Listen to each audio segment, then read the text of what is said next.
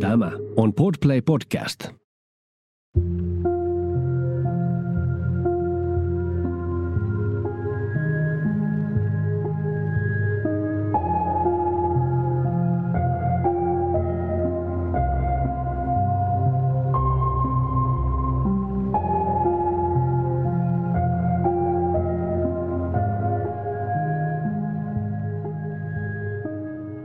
Kuuntelet Siitä on vaikea puhua podcastia. Jokaisessa jaksossa tulet kuulemaan anonyyminä esiintyvän ihmisen vastauksen kysymykseen, mikä on vaikeinta, mitä olet koskaan kokenut. Nämä tarinat kerrotaan ilman sensuuria tai filttereitä. Yksityiskohdat voivat pysäyttää ja pyydänkin siksi huomioimaan sisältövaroitukset, jotka löydät jakson kuvauksesta –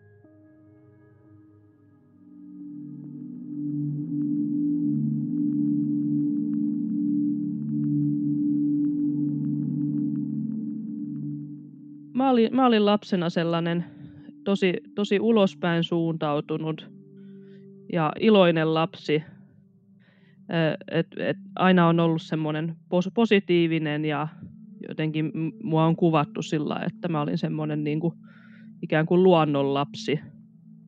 Mä olin aina, aina kiinnostunut ihan pienestä saakka kaikista eläimiin liittyvistä asioista ja sitten hevosharrastus tuli sitten kuvioihin kavereiden kautta. Et, et joskus, joskus ala-asteikäisenä aloitin ratsastusharrastuksen ja sitä jatkukin sitten, jatkukin sitten aikuisuuteen saakka. Että se oli semmoinen, semmoinen jossain kohtaa ihan niin kuin päivittäinen, että mentiin aina tallille kavereiden kanssa. Vanhemmat eros silloin, kun mä olin, ootas hetki, nyt mun täytyykin miettiä, mä oon ollut joku, olinkohan mä vasta kolme neljä-vuotias silloin, kun herros. Varhaislapsuus, ihan ensimmäiset kolme neljä vuotta, niin en muista, että olisi ollut sillä mitään, mitään negatiivista.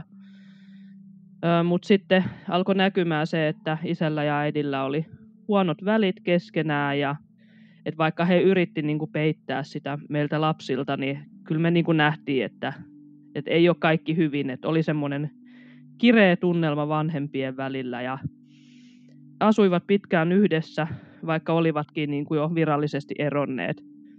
Ja se oli, niin kuin, se oli jotenkin hankalaa meille lapsille sitten, että me jouduttiin, jouduttiin näkemään sitä vanhempien sitä riitelyä ajoittain.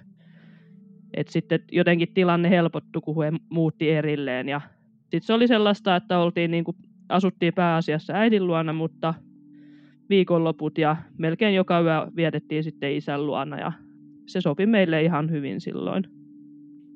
Mä muistan mun isästä, isästä aika paljon just sellaista niin kuin, niin kuin just tunnetasolla ja sellaista enemmän kuin yksityiskohtia. Et, et muistan sen, että oli semmoinen lämmin ja hyvä olla aina isän seurassa – ja, ja sellainen turvallinen olo, että isä piti aina meistä lapsista huolta. Ja sillä lailla meidän isä oli tosi niin kuin läheinen lasten kanssa, että verrattuna joihinkin muihin, muihin isiin, ketä, ketä lapsilla on, niin meidän isä oli semmoinen aina, aina lähe, lähellä meitä ja piti sylissä ja huolehti. Mun isä oli, oli tosi sosiaalinen ihminen, että hänellä oli laaja ystäväpiiri ja ja mun äitikin on sanonut meidän isästä, että, että hän ei ikinä halunnut olla yksin, että aina piti olla jotain seuraa. Että aina jos hän lähti johonkin, niin piti tulla joku mukaan. Ja minulle hän oli ihan semmoinen tavallinen isä. Joo, meitä on tota neljä sisarusta. Että et ollaan silleen melkein niin parin vuoden välein ollaan synnytty, synnytty kaikkia. Eli meitä on Meitä on Esa, Esa, joka on vanhin, sitten Heli on mun isosisko, ja sitten mun jälkeen tuli vielä, vielä sitten Tomi, josta mä oon kertonutkin, että, että hänellä, on, hänellä on eri isä, mutta tota, mun isä piti Tomia, Tomia aina omana poikana, vaikka tiesikin, että, että hänellä on eri isä.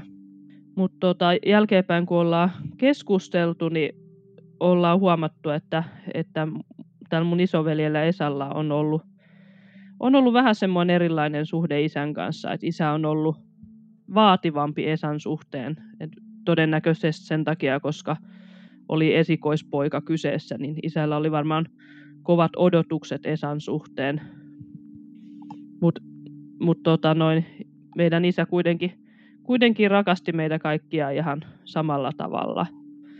Ja sillä lailla, ei, ei ole kellään jäänyt mitään semmoista pahaa, pahaa sanottavaa isästä jälkeenpäin. Mun isä tosiaan, hän oli, oli tämmöinen tosi vilkas, vilkas lapsi ja et jälkeenpäin sitä on pohdittu, että oliko mun, mun isällä ADHD.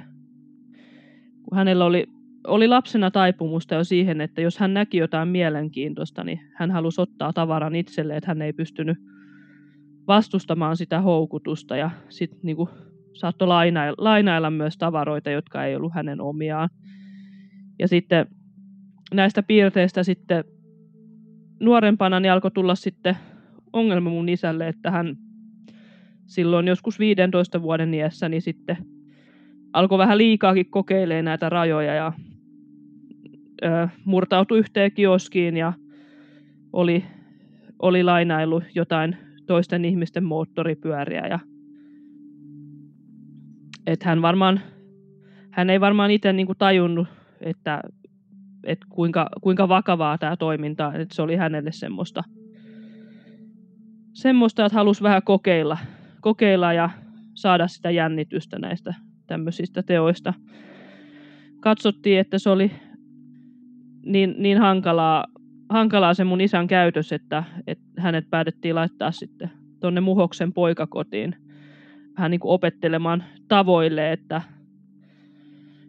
ajateltiin, että mun isä oli tämmöinen ikään kuin paha lapsi ja hänet piti kasvattaa siitä pois siitä huonosta käytöksestä. Ja,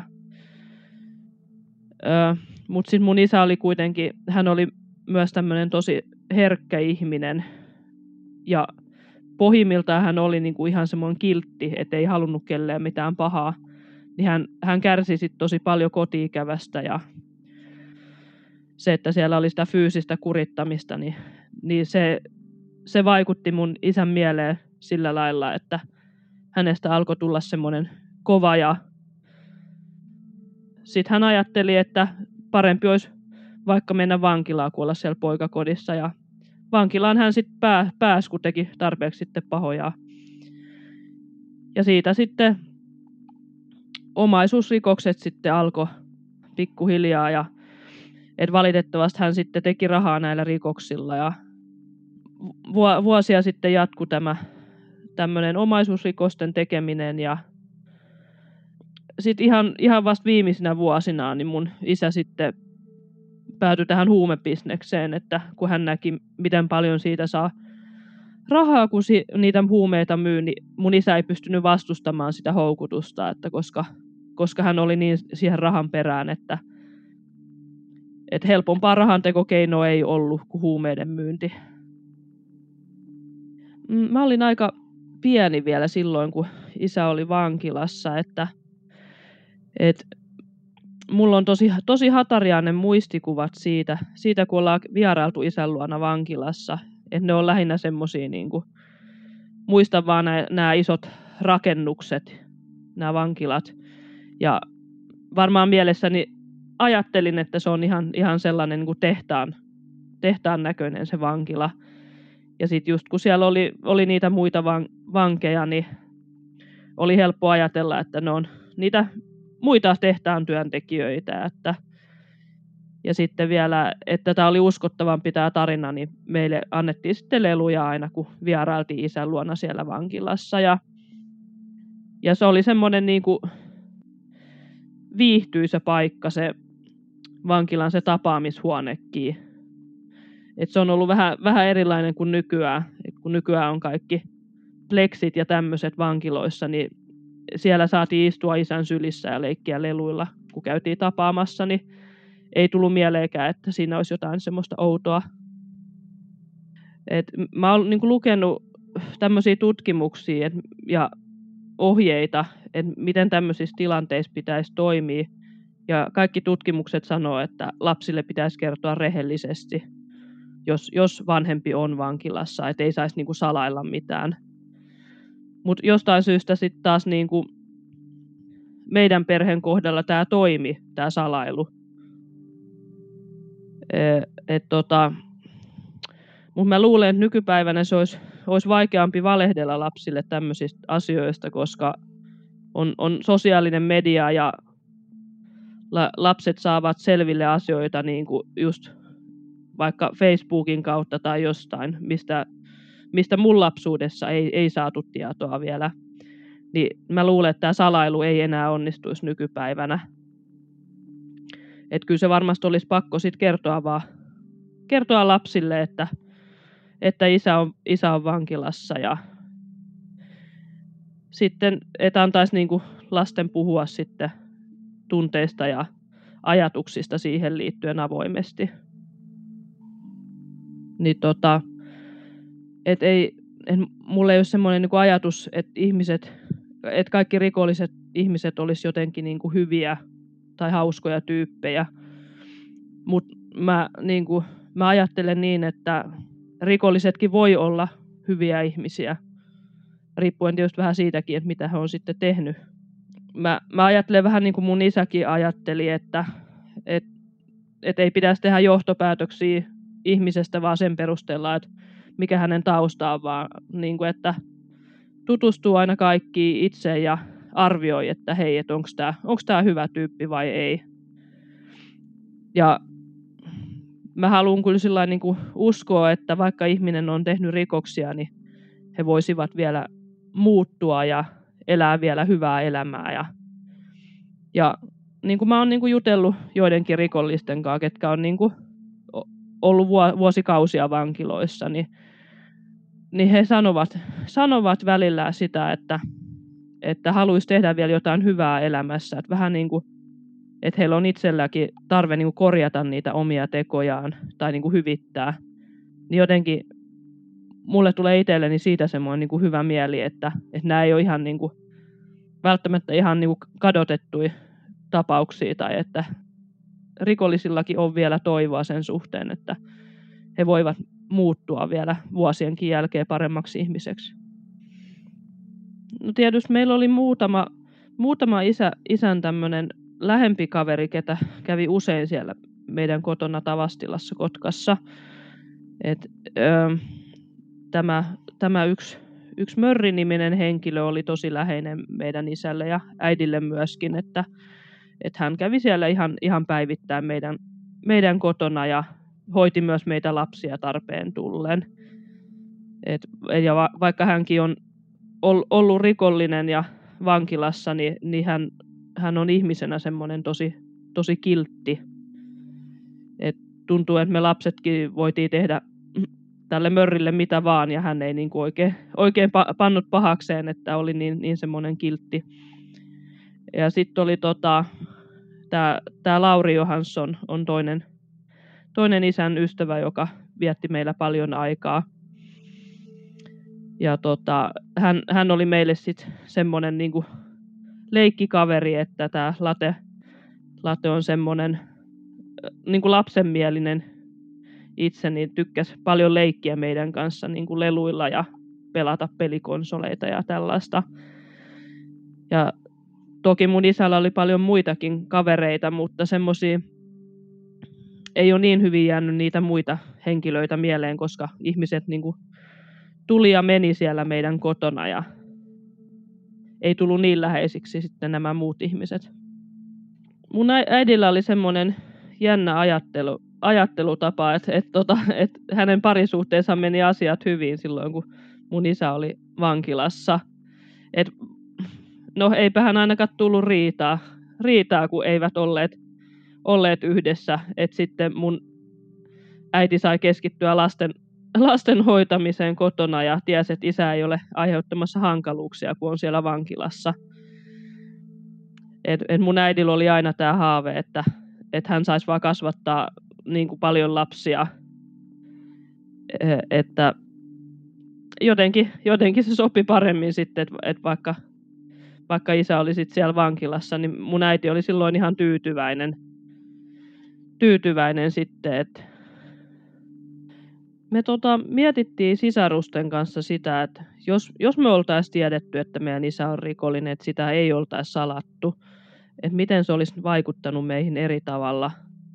Ja ollaan mietitty sitä, että se voi olla, että se olisi niin kuin vahingoittanut meitä sillä lailla, että kun, tota, kun me pidettiin meidän isää niin kuin aina semmoisena sankarina, niin kuin monelle lapselle isä on, on se ihan, ihanne mies, niin sitten jos me oltaisiin tiedetty, että isä on rikollinen, niin me oltaisiin saatettu alkaa ehkä ihannoimaan sitä rikollisuutta. Että että oltaisiin oltais ajateltu, että se on ihan ok olla rikollinen, koska meidän isäkin on rikollinen. Ja ehkä se olisi johtanut meidät sitten eri polulle myöhemmin. Mutta nyt kun meidän isä niin salasi sen oman rikollisuutensa, niin meille tuli se ajatus jälkikäteen, että meidän isä häpesi sitä puolta itsessään ja ei halunnut, että meistä tulee rikollisia. Niin se, sillä lailla se valehtelu kääntyikin semmoiseksi positiiviseksi asiaksi. Että meidän isä yritti suojella, suojella meitä lapsia siltä kohtalolta, minkä hän itse koki. Mä muistan tosi hyvin tämän mun isän kuolinpäivän. Et sillä lailla tämä onkin niinku ikävä juttu, että usein tämmöiset negatiiviset muistot, ne jää niinku paremmin mieleen kuin ne positiiviset. Et mä muistan, muistan ihan siitä, siitä lähtien isän kuolinillan, kun tämä Jari Kolivaara, kuka, kuka murhas mun isän, niin istui siinä meidän keittiössä meidän kanssa. Ja tämä Kolivaara ei, ei sinänsä, se ei kuulunut mun isän ystäväpiiriin, mutta he tunsi toisensa entuudestaan. Että he on ollut joskus vankilassa samaan aikaan ja oli kerran ollut sitten mm, pakomatkalla sillä lailla, että tämä Kolivaara oli yhden toisen isän ystävän kanssa sitten käynyt pikaisesti siellä meidän kotitalossa. Niin sillä lailla tämä Kolivaara ei ollut mun isälle ihan vieras ihminen, mutta ei ollut myöskään ystävä. Et, ja ennen tätä, tätä ampumista, niin käsittääkseni siinä oli, oliko siinä neljä vuotta väliä, että mun isä ja Kolivaara ei ole niin kuin tavannut ollenkaan siinä välillä siinä niin ei me ehditty siinä kauaa sitten yhdessä istua, kun mä sitten vähän kyllästyin niihin miesten juttuihin, kun oli semmoisia aikuisten keskusteluja, niin siirryin siitä sitten aika nopeasti olohuoneen puolelle, missä mun isommat sisarukset katto telkkaria. Ja sitten siitä ei mennyt sitten kauaa, kun alkoi jo tapahtua, että kuultiin laukauksia sieltä yläkerrasta, sieltä keittiön suunnasta ja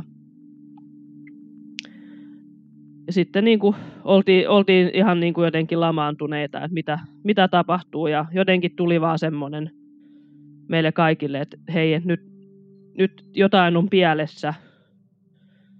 Ja sitten kun mentiin, mentiin sitten varovasti sinne yläkertaan katsomaan, että mitä, mitä on tapahtunut, niin siellä oli meidän tämä pikkuveli, kolmevuotias Tomi, verilätäkössä siellä meidän eteisessä. Ja se oli oikeastaan tajuton heti siinä ampumisen jälkeen, että et tota, muistan, että vähän niin kuin liikku, mutta se oli enemmän semmoista niin kuin, että refleksinomaista, mutta ei hän niin kuin sillä tajuissaan ollut. Hyvä niin, ettei sitten sillä tajunnut, mitä siinä tapahtuu, että siinä me tytöt sitten alettiin, alettiin kiljumaan ja sitten siihen tuli, tuli samoihin aikoihin tuli sitten tämä, jota sanottiin Pipiksi, tämä mun isän filippiiniläinen naisystävä. Niin tota, että tavallaan että oltiin kaikki, kaikki ihan shokissa eikä oikein tiedetty, mitä pitäisi tehdä. Niin sitten siinä minä ja sisko ja sitten tämä Pipi, niin lähdettiin hakemaan naapurista apua ja Pipi kantoi tätä, tätä Tomia sylissään. Ja sitten sit tota, tämä mun isoveli Esa oli, oli kuitenkin sen verran nyt isompi, että tajus, että hei, että nyt pitää soittaa hätänumeroa ja hän jäi sinne soittamaan sinne meidän kotitaloon, kun me muut lähdettiin naapurista hakemaan apua. Ja siinä sitten sa- saatiin yksi naapuri sieltä avaa ovi ja hänkin soitti hätänumeroa ja jäätiin siihen sitten odottelemaan ambulanssia, että, että Tomi pääsi nopeasti sit siitä onneksi hoitoon. Isän ruumis löytyi sitten myöhemmin sieltä meidän toisen etuoven sivusta, että hän oli vähän niin kuin piilossa siellä, että poliisitkaan ei meinannut heti löytää, niin, niin tota, mekin oltaisiin voitu periaatteessa sisarusten kanssa juosta siitä ihan ohi, mutta me mentiinkin sitten jostain syystä sieltä toisen etuoven kautta ulos ja lähdettiin hakemaan apua, niin ei jouduttu sitten näkemään sitä meidän isän kuolemaa. Joo, eli tämä oli, tää oli edennyt sillä lailla tämä, tämä ampumistilanne, tai ihan niin kuin sata varmaa tietoahan ei ole niin kuin tarkalleen, miten se on mennyt, mutta se, sen perusteella, miten poliisit on niin kuin hahmotellut ne luodit, luodit ja muut siellä asunnossa, niin sen perusteella näyttää, että, että mun isä lähti pakenemaan keittiöstä si, siinä kohtaa, kun tämä ampui ensimmäiset luodit, tämä kolivaara siinä meidän keittiössä. Että mun pikkuveljen kohdalla niin ei ole ihan sata varmaa, missä kohtaa hän on ollut siinä kohtaa. Eli tämä Tomi on lähtenyt juoksemaan mun isän perään sit sieltä keittiöstä. Ja sitten kun mun isä on ollut siinä eteisen oven luona, niin mun pikkuveli on jäänyt siihen tulilinjalle mun isän ja tämän ampujan väliin. Ja siinä kohtaa tämä ampuja on ampunut mun pikkuveliä, kun hän on se, seissyt siinä. Ja Tomi muistaa, että, että viimeinen asia ennen kuin hänelle lähti taju, että isä olisi ottanut syliin, niin tota, se näyttää siltä, että, että mun isä olisi, olisi mahdollisesti ottanut Tomin hetkeksi syliin sen jälkeen, kun Tomi oli saanut jo tämän osuman. Tai niin kuin siinä paikkeilla ainakin. Mutta sitten mut sit Tomi on jäänytkin sit siihen lattialle ja isä on ottanut vielä pari askelta sinne ulkoovelle päin. Ja isä sai sitten lisää osumia ja kuolettavan osuman sai sitten siinä ulkoovella, että e, ennen kuin hän kaatui sinne sitten ulkooven viereen talon ulkopuolelle. Mm, Tämä mun isän kuolema jäi tosi epäselväksi me, meille lapsille. Ja mä puhuin myöhemmin tästä mun äidin kanssa, mikä tässä oli tavallaan se syy tai mitä meille niin kuin kerrottiin.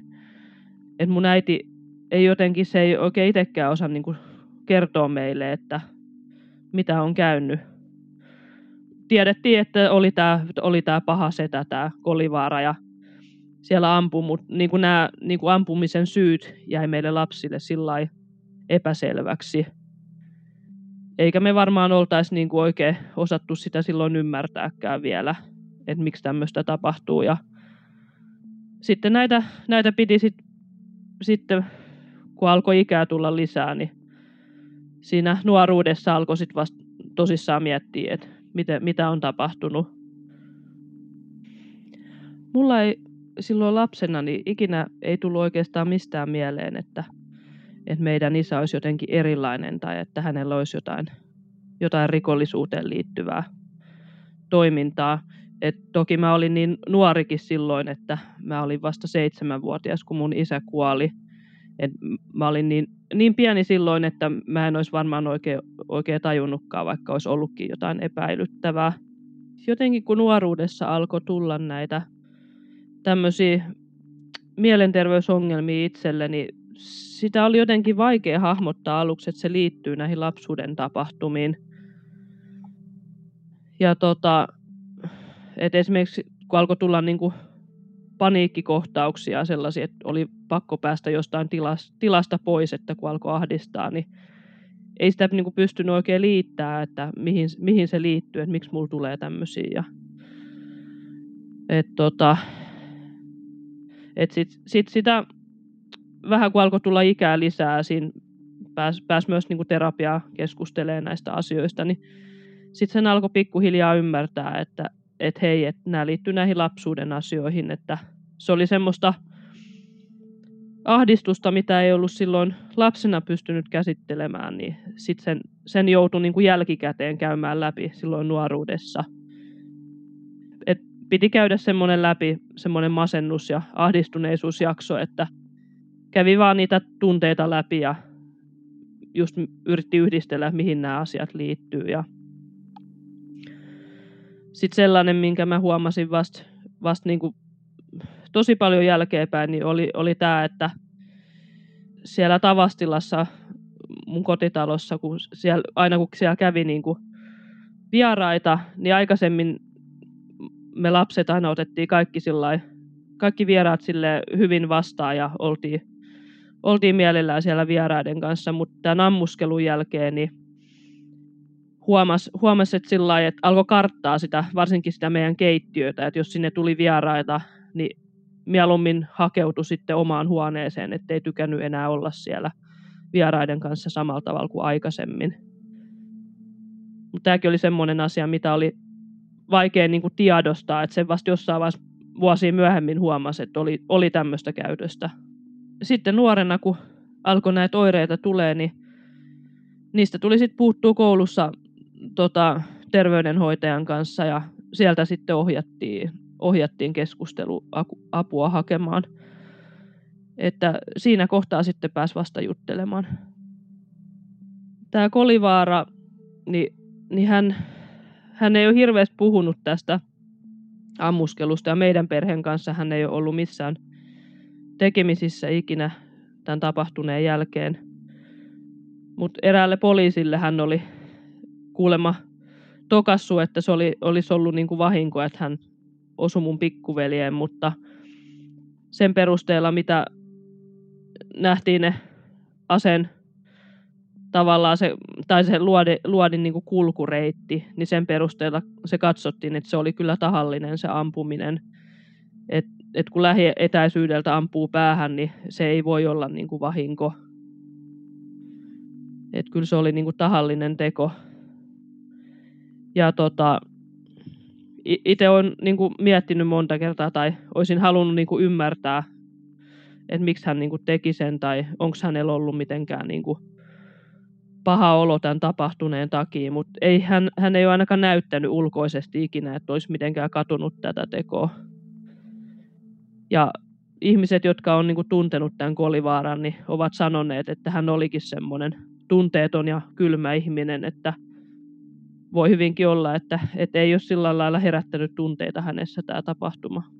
Kyllähän tämä on siis ihan näihin päiviin saakka on, on ollut vähän tämmöinen niin mystinen, mystinen juttu, että mitä kaikkea siinä on tapahtunut ja edelleenkin tietysti on jotain vähän, vähän epäselvyyttä. Et esimerkiksi just se, että et mikä nyt lopulta oli se syy, että et Kolivaara ampui mun isää, niin, niin hän varmaan itse olisi osannut sen kertoa, mutta nyt hänkin on sitten kuollut. Luinkohan mä silloin lehdestä, että tämä Kolivaara oli, oli kuollut. Tai sitten voi olla, että joku perheenjäsenistä sanoi. Mä muistan silloin, että et, et niinku oli muut perheenjäsenet vähän sitä, vitsaili sitä, että, niinku, että no niin, että nyt paha sai palkkansa ja sillä että tota, eihän kukaan niinku onnellinen siitä ollut, tai et, että tämä Kolivaara kuoli. Et, mut jotenkin sen ajatteli sillä että, että, että tolleen kun toimii, toimii elämässä, että, että murhaa ihmisiä ja siitä voi sitten seurata niin, että myös itselleen voi käydä näin. Jani Istankuru, kuka tappoi tämän Kolivaaran, että he oli vanhoja tuttuja sillä lailla, että tämä Istankuru oli oli tämän Kolivaaran oppipoika ikään kuin nuorena. Et valitettavasti oli päätynyt samoihin piireihin ja, ja tota, siellä oli sitten semmoista, oli niinku semmoista hyväksikäyttöä tämän Kolivaaran osalta ja tämä Istankuru oli ihan, ihan nuori poika vielä ja jättänyt tietysti tälle, tälle Istankurulle sitten tota, niin kuin traumat sieltä lapsuudesta ja semmoisen katkeruuden myöskin. Ja sitten he, tota, he oli pitkään sillä että ei ollut sitten tekemisissä, että molemmat oli sitten vankilassa ja näin. Ja, Sitten, sitten tota Istankuro oli niin kuin tietysti kuullut myös tästä meidän perheen tapauksesta ja hän niin kuin säälitti erityisesti tämä mun pikkuveljen Tomin, Tomin tapaus, että, että varmaan, varmaan tämä Jani Istankuru koki, että kun Kolivaara oli häntäkin käyttänyt hyväksi ja mun pikkuveli oli ihan pian poika, kun Kolivaara ampui, niin jotenkin koki semmoista niin kuin jotain sympatiaa mun pikkuveliä kohtaan. Ja sitten tota, tämä oli ollut joku semmoinen uuden vuoden aatto sitten, kun he oli sit vuosia jälkeenpäin nähnyt tämä Istankuru ja Kolivaara ja olivat siinä alkaneet jotain vähän niin kuin käymään läpi näitä vanhoja juttuja ja oli semmoista kat- katkeruutta sillä Istankurulla ja siinä oli jotain, jotain hässäkkää ollut ja riitaa tullut ja oli sitten kärjistynyt tämä tilanne niin, että, niin, että sitten he olivat, olivat käyneet siellä jotain painimaan asunnolla ja oliko tämä nyt sitten päätynyt kuristamaan sitten johdolla tämän Kolivaaran tämä Istankuru muistaakseni. Mulla itselläni tämän Kolivaaran kanssa on semmoinen, no nyt hän on, hän on tietysti kuollut jo, mutta kyllä mä mietin jossain vaiheessa sitä, että olisi ollut kiva päässä just keskustelemaan hänen kanssaan ja just se, että, että hän olisi saanut itse kertoa, mitä ajattelee tai tuntee. Vaikka, vaikka hän nyt olisi vastannut mitä vaan, niin olisi saanut edes jonkinlaisen vastauksen. Et, mut mulle ei ole itselläni semmoista ehkä, ehkä niin voimakasta vihaa tätä kolivaaraa kohtaa kuin muilla, muilla perheenjäsenillä, että et jotenkin, kun ei, ei sitä jälkeenpäin olisi voinut muuttaa tätä tapahtumaa, niin, niin ei, ei ole jaksanut vaan jäädä sitten vihaamaan sitä henkilöä. Että, että mun pikkuveli sitä sanoi, sanoi myös, että hän olisi, hän olisi myös niin kuin halunnut, että se olisi ottanut yhteyttä jossain vaiheessa tämä Kolivaara ja olisi niin kuin pyytänyt anteeksi. Vaikka ei se olisi muuttanut mitään, niin et jotenkin olisi ollut hyvä, hyvä asia, että olisi niin kuin nähnyt edes jonkinlaista katumusta tässä Kolivaarassa, mutta ikinä ei siltä vaikuttanut, että hän olisi niin kuin katunut mitenkään. Et jotenkin tämä, että mun pikkuveli meinasi kuolla, niin, niin se on semmoinen, niin kuin, mitä mä en ole ikinä pystynyt niin kuin ymmärtää, että, että miten joku, joku aikuinen mies voi ampua niin kuin kolmevuotiaasta lasta. Että on semmoinen niin kuin, eniten aiheuttanut tietysti katkeruutta. Et, et mun isän kohdalla taas on se, että kun et mun isä ties, ties, mitä hän tekee, hän ties, että rikollisuus voi johtaa tämmöisiin seuraamuksiin, niin tota, mä, en, mä en siitä sillä lailla osaa olla niin vihanen, että voisi vois sanoa, että se oli niinku sillä itse aiheutettua – mutta jotenkin tämä, että, että et, et, et, niin kuin rikollinen tulee niin kuin perheen kotiin ja alkaa ampumaan, niin tämä on semmoinen, mitä mä en, mä en ikinä pysty ymmärtämään, miksi tämmöistä niin kuin tapahtuu. Että varsinkin tuon vanhan liiton rikollisuuden aikaan, niin tämmöistä ei oikeastaan tapahtunutkaan, että rikollisilkin oli semmoiset niin kuin, ikään kuin tämmöiset kunniasäännöt, että mitä saa tehdä ja mitä ei ja se, että mennään niin kuin ammuskelmaan jonkun kotiin, niin, niin se oli ihan ehdoton sellainen van, vanhan liiton aikaan, että ei, sellaista ei saanut tehdä. Et nykyään se rikollisuus on muuttunut, että nykypäivänä tuntuu, että, että rikolliset voi tehdä niin kuin mitä vaan, että heillä ei enää ole sellaisia sääntöjä. No tästä tapahtuneesta, että mitä meidän perheelle kävi, tämä on niin tämmöinen eri, erikoislaatuinen juttu ja sitten jotenkin kun on se mun isällä just se rikollisleima, niin, niin tämä on tehnyt, tehnyt vähän mulle ja sisaruksille ehkä semmoisen, semmoisen, että meille on tullut vähän semmoinen leima, että me ollaan jotenkin vähän semmoisia outoja, outoja ihmisiä ikään kuin. Ja itse asiassa muistelen, että joku olisi joskus sanonutkin, että, että meillä on vähän erikoinen perhe tai sillä lailla.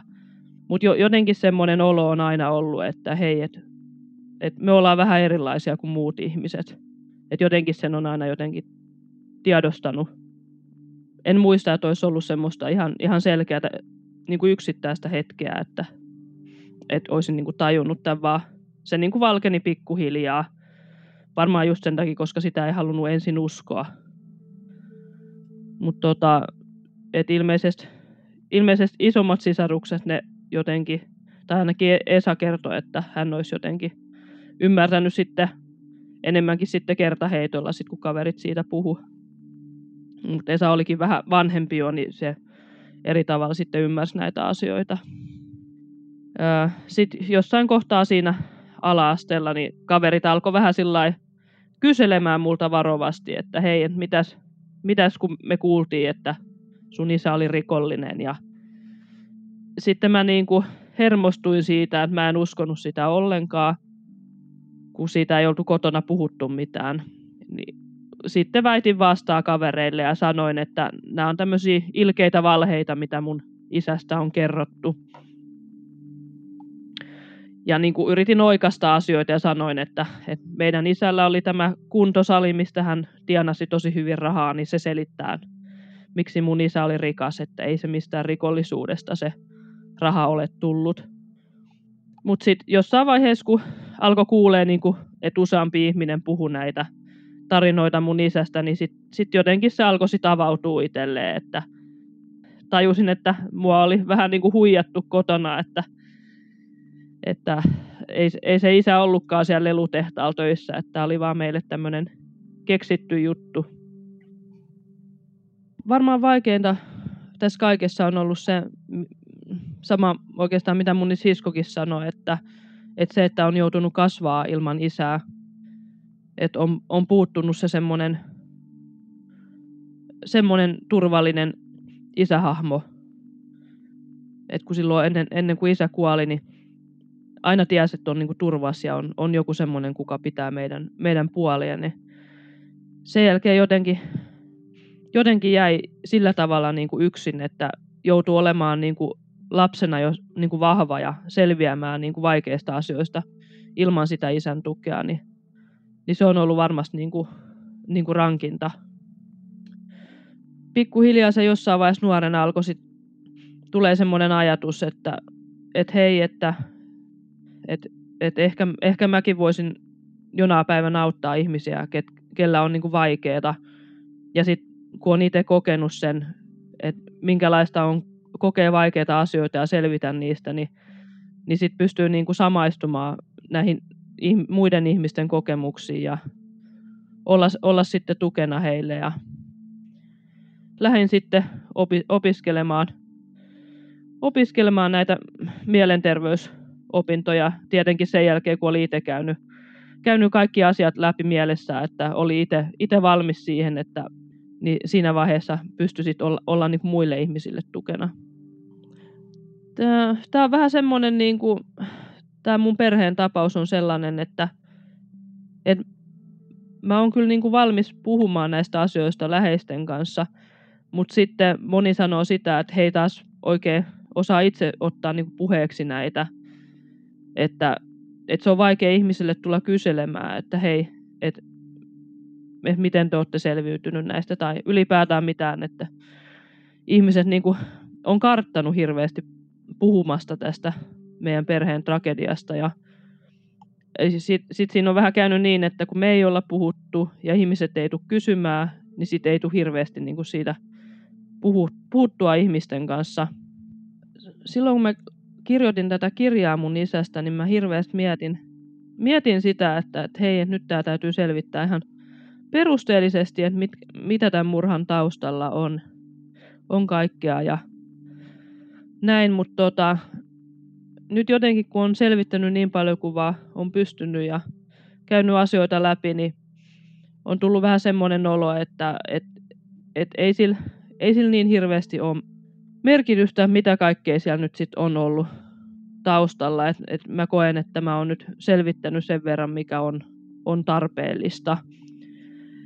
Ö, et kyllähän se näin on, että tämmöisiin rikollispiireihin, kun sotkeutuu liiaksi, niin usein, usein se johtaa sitten tämmöiseen, että kuolee tai ainakin elämä, elämä muuttuu tosi vaikeaksi, että se, se niin kuin kuuluu siihen, siihen, että kun lähtee, lähtee sinne rikolliseen maailmaan. Mutta tota, kyllä tietysti siis sillä välillä miettii, että jos, jos nyt jostain ilmestyisi joku uusi tieto tai sillä niin totta kai mä niin kuin haluaisin selvittää, mutta mä en enää niin kuin aktiivisesti etsi tietoa tästä mun isän murhasta, että mä koen, että mä oon, oon saanut kuulla nyt tarpeeksi. Mä en itse henkilökohtaisesti, mä en oikein tykkää katsoa mitään rikollisia ohjelmia, enkä mä en, mä en näitä rikollisten kirjoja ole myöskään lukenut, että oikeastaan, oikeastaan jos on vaan ollut jotain semmoisia tuttuja rikollisia, niin kuin just Late ja sitten tämä Jalutsi ja Klinu, kun ne on tämmöisiä meidän vanhoja perhetuttuja, niin heidän kirjat mä oon niinku lukenut, mutta en mä niinku siis muuten, muuten tämmöisten rikollisten kirjoja esimerkiksi mua ei kiinnosta ollenkaan lukea. Et mun mielestä niissä ei ole sillä niinku mitään hienoa tämmöisessä rikollisessa elämäntyylissä, että päinvastoin, että se on semmoinen asia, niin kuin, no tuntuu vähän kurjalta sanoa, että pitäisi niin kuin hävetä, mutta niin kuin, että kyllä, kyllä mua ainakin hävettäisi se, että mä olisin, olisin tehnyt niin kuin paljon rikoksia, niin mua harmittaa se, että jos nuoret erityisesti käy niin kuin ihannoimaan näitä rikollisia ja ajattelee, että se on jotain semmoista niin kuin tavoiteltavaa. Että se, että jos, jos rikolliset nyt saa, saa vaikka huumekaupasta tosi paljon rahaa, niin, niin ei, ei siinä loppujen lopuksi ole mitään, mitään iloa, että sitten joutuu vankilaan ja menettää ne rahat kuitenkin sit jossain kohtaa, niin siinä vaan menee elämäpilalle. Kyllä, kyllä mä ajattelen niin, että, että ajan myötä jotenkin vaikka tämä isän kuolema nyt aina tulee olemaan semmoinen, että, että se ei ikinä niin kuin, ei, ei, ei voi sanoa, että se muuttuisi jotenkin helpoksi ajan myötä tai sillä Mutta mut jotenkin on oppinut sitten ö, niin kuin etsimään sitä tukea, tukea ja turvaa niin kuin muualta sitten, kun se isä on puuttunut. Että et jotenkin aikuisena on ollut sillä lailla helpompaa, helpompaa että, että on huomannut, että se tuki, mitä isältä olisi kaivannut, niin, niin, niin sitä voi saada myös muilta, muilta aikuisilta. Ja mua itse on helpottanut semmoinen niin ajattelutapa, että mä, välillä jos on niin kuin vaikeaa, niin mä vaikka mietin, että et, et isä on niin kuin jotenkin semmoisena henkenä läsnä ja tsemppaa mua, vaikka mä en niin kuin näekään häntä. Että, et jotenkin, jotenkin mielessäni on pitänyt mun isän niin kuin mukana vaikeina hetkinä, niin, niin se on niin kuin auttanut, auttanut siihen, että ei ole niin, kuin niin raskasta olla ilman isää.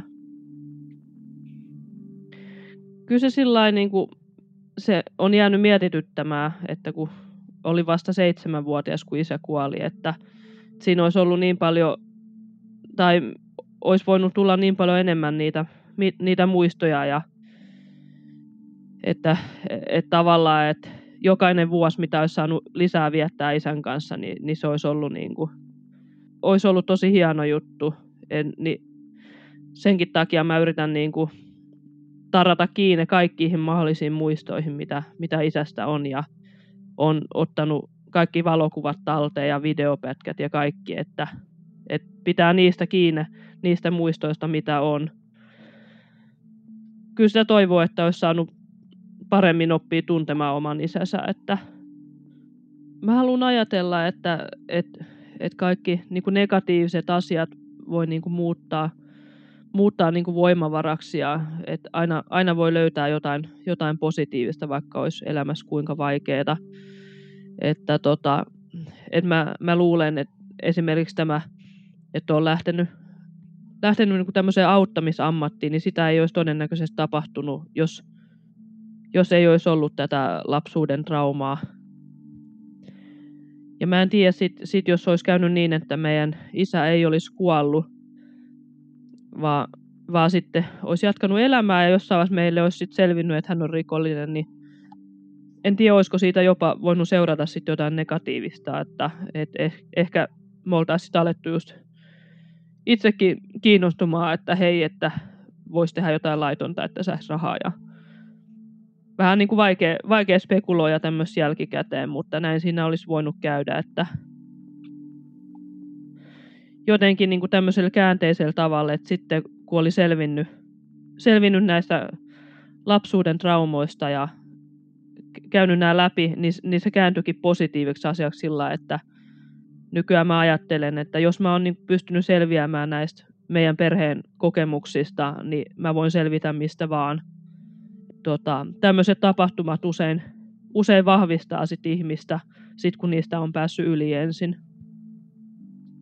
Jossain niin kuin, tilanteissa tulee aina mieleen, että nyt esimerkiksi kun on, niin kuin, ö, on, on samassa nyt taas toisen lapsen, niin sit, sitä miettii, että, et niin kuin, että jos, jos, jos isä olisi täällä, niin, niin mitä, mitä hän sanoisi ja ajattelisi ja näin, että mutta ei, ei sillä lailla aktiivisesti tuu mietittyä enää isää, että tälleen niin kuin satunnaisesti aina tulee mieleen, että mitäköhän isä ajattelisi tässä tilanteessa. Kyllä mä haluaisin jatkaa noita terapeuttiopintoja edelleen ja tota, että just haluan niin kuin ke- kehittää itseäni tässä, tässä niin kuin ihmisten auttamisessa. Ja tämä vanhemman rikollisuus koskettaa tosi monia lapsia, että näistä ei vaan ihan hirveästi puhuta julkisuudessa. En, mä, mä luulen, että monelle, monelle lapselle, kenen isä tai äiti on vankilassa, niin se on semmoinen tosi häpeällinen asia, mutta sitä ei, ei todellakaan tarvitse hävetä ja jollakin lapsilla saattaa tulla se semmoinen olo, että heidän täytyisi tehdä jotakin, että he saa sen vanhemman muuttumaan ja jättämään ne riko, rikokset, niin täytyy muistaa se, että se ei ole ikinä sen lapsen vastuulla, vaan se on sen vanhemman oma valinta ja riippuu myös siitä, että mitkä ne vanhemman voimavarat on, että pystyykö he, niin kuin, pystyykö he muuttumaan ja ei ole niin kuin niiden läheisten vastuulla, että se on sen henkilön oma oma ratkaisu aina, että jatkaako he rikollisella polulla vai, vai lähteekö he sitten ottamaan apua vastaan ja muuttamaan ne tavat.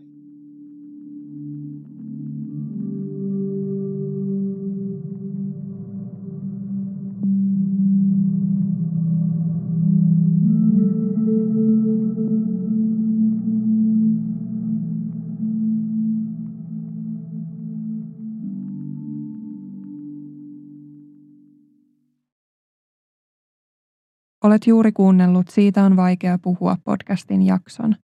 Jos päivän aihe kosketti sinua, suosittelen tutustumaan linkkeihin, jotka löydät jakson kuvauksesta. Jos haluaisit osallistua podcastiin ja kertoa oman tarinasi, voit lähettää hakemuksen osoitteeseen siitä on vaikea puhua at gmail.com. Suurin kiitos jaksossa tarinansa jakaneelle haastateltavalle. Siitä on vaikea puhua podcastin löydät myös Instagramista – nimellä Siitä on vaikea puhua. Sieltä löydät muun muassa kuvan esineestä, jonka haastateltava henkilö kertoi muistuttavan häntä jaksossa puhutusta aiheesta. Kiitos kun otit aikaa päivästäsi kuullaksesi yhden ihmisen tarinan. Ensi kertaan.